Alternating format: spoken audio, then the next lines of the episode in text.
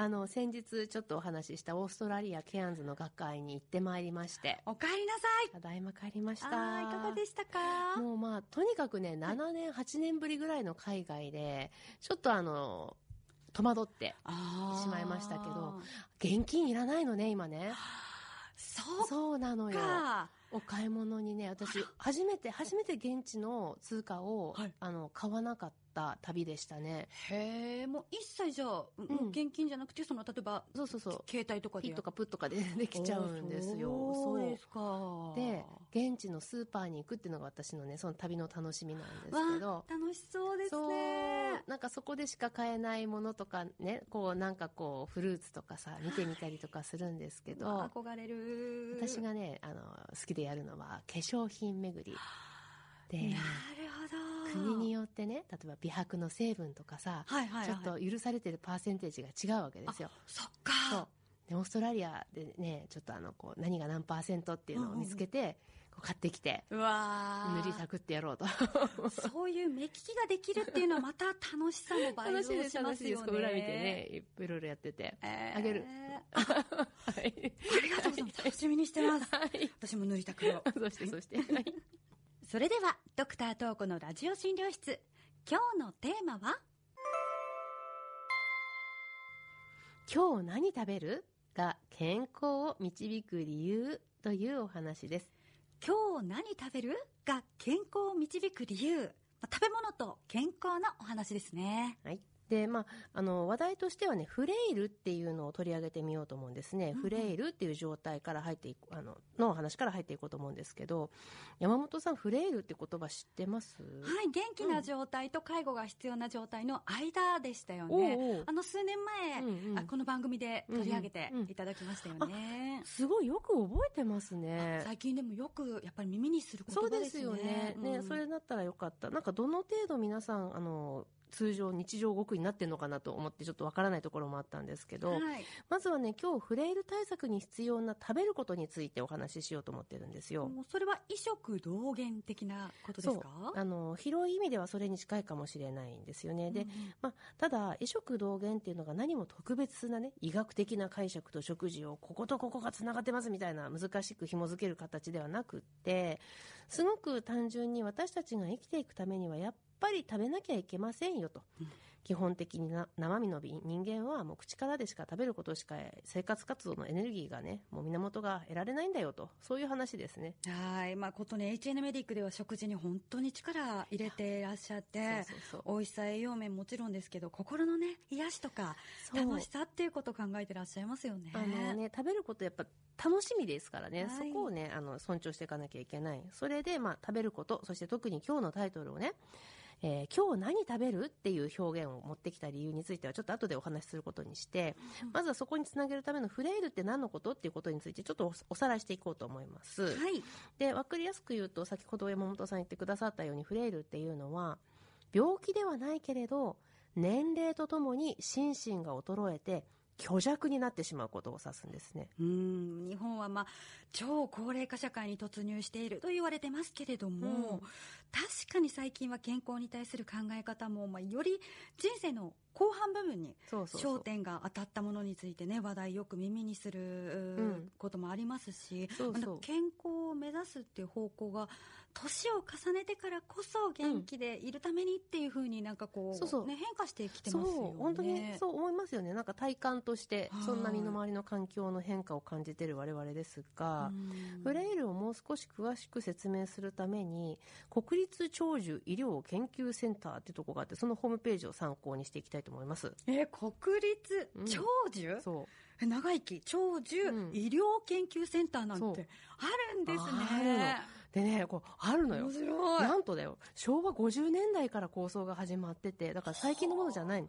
まあ、いろんなね、呼び名の変遷はあるけれども、日本が高齢化していくっていうことは、まあ、その頃から分かっていたので、備える形で発展してきた国の機関なのかなと私はなんかこう理解してるんですけど、そのホームページからまずはフレイルについて書かれている部分を引用してみようと思いますので、ちょっと読んでみていただけますか。はい。フレイルとはもともとか弱さや壊れやすさを意味する言葉です。壊れやすいものは大切に扱う必要があり、通常の対応とは区別しなければなりませんフレイル高齢者とは壊れやすい高齢者すなわち健康寿命を失いやすい高齢者であり健康を保つための配慮が今まで以上に必要な人々ですとのことですね。ね、私結構ねこの壊れやすい高齢者っていうこの表現にちょっとギョッとしたんですけど、うん。まあ分かりやすい表現ですよね。うんで私はこれをこのまま衰えていくとその人らしい生活ができなくなる未来がちょっと見えちゃう状態みたいな風に解釈してるんですよ。うん。こう自分の気持ちとは裏腹に体がついていかないっていうのは悔しいですよね。辛いですよね、うん。まあ、そういうことなんですよね。でそれがなんとなく見えた時点で対策しようよっていうのがまあアイデアなんですけどね。はい。あのフレイルかどうかを評価するために5つの兆候兆しみたいなものが挙げられてるんですよ。言ってみますと、はい。歩行速度の低下疲れやすい活動性の低下筋力の低下体重減少ですね。お繰り返しますね、歩行速度の低下。疲れやすい。活動性の低下。筋力の低下。体重減少。ですね。そうそうまあ何でも低下みたいなね。ここの5つのうち3つ揃うとフレイルと診断しますよ。わー私危ないかもしれません。なんかねそうなのよ。だって私だって疲れやすいしさみたいな。なんか結構軽々しく超えがちなあれなんですけど。今ドキッとしました。そうでしょ。うで、はい。まあ、この5つの要素の細かい解釈とか定義をここで取り上げることはちょっと控えようと思うのですですけれども、まあ、みんな調べてみてください。でこの5つはねそれぞれつながってますそして悪循環を作るとも言われてますよ、ああそっか。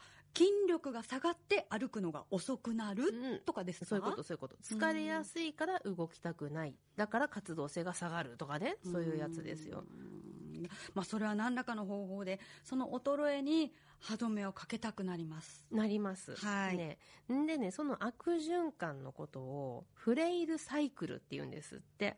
でその中心にあるのが低栄養すなわち栄養不足だよと言われてるんですよね。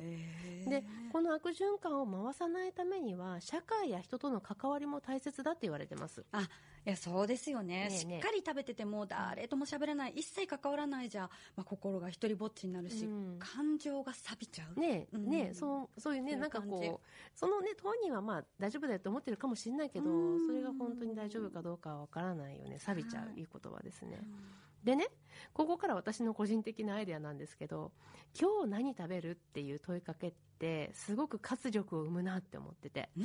山本さんもいつもすごく元気ですけどお料理も食べることも大好きでしょはい。もうね。食には飽くなき探求心を発揮します 私。そうだよね。本当にすごいと思うんだけど。あの何を食べるかっていうことに思いを馳せてほしいんですよ。はい。山本さんは毎日毎秒思いを馳せている。そうです。そう。で本当になんか楽しそうにしている。でそれをね誰かと楽しんでほしいの。で誰かと今日何食べるって話をしてほしいんですよ。はい。で私もね長男がねまあね食事に興味のない子だったんですけど、最近ね「お母さん今日ご飯何?」って聞かれるようになってもうすっごい嬉しいやーそんな風になったんですい、ね。なったのあのよ東子先生一緒にお料理したりとかいろいろ工夫されてましたもんね。大変だった。そうなの。だからまあ食を楽しいものにするっていうのはねあの老若男女にとってのまあ課題であり、あのいい道が開けるツールかななんて思うんですけどはい何食べるって考えることもまた頭の運動になると思うんですよ。材料を考えること、うん。あとは調理時間、まあ、どれぐらい、ね、準備に時間かかるかななんて考えたりとか、はい。お料理って結構頭使いますよね。はい。あ すごい。なんか実感を伴って言ってる、そうね。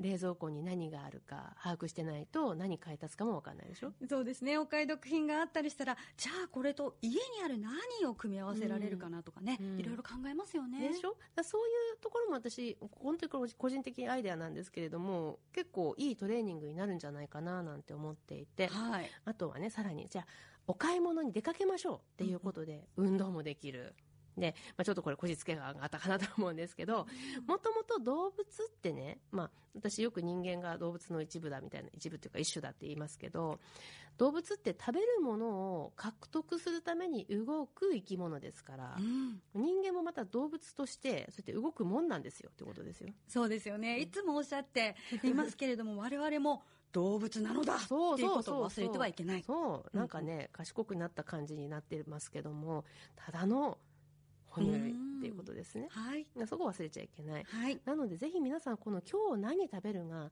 いかに人間の心と体を動かす質問かそしてそれを他の人と共有できる問いかけでもあるっていうねこう私のメッセージをどうか受け取っていただきたいと思いますそうですね。食事のことなら毎日生まれる会話になりますし、うんうんそうそう生活のね、張り合いにもね、なりますよね。そうですよね、はいそうなんですよだから多分食が楽しいっていうのはもう私の個人的な考えですけど衰えていくとその食に興味がなくなってしまう方もいるっていう反面もあるかなっていうことだと思うんですよね、でそれもまた医療現場での一つの困りごとだったりもします、で国立長寿医療研究センターのフレイルのページには対策として適切な評価や手入れをすることで健康寿命を伸ばすことが十分に期待できるためフレイルを早く見出し対応することが大切ですってちゃんと書いてある。へえ。じゃあ、兆候が見えた時点で対応するっていうことが大事なんですね。そうなんですよ。見逃さないでほしい。ね、うん。なので、まあ、フレイルになる前にあれ元気ないって思った段階でぜひ今日何食べるって会話を持ってほしいと思います。今日は、今日何食べる？が健康を導く理由というお話でした。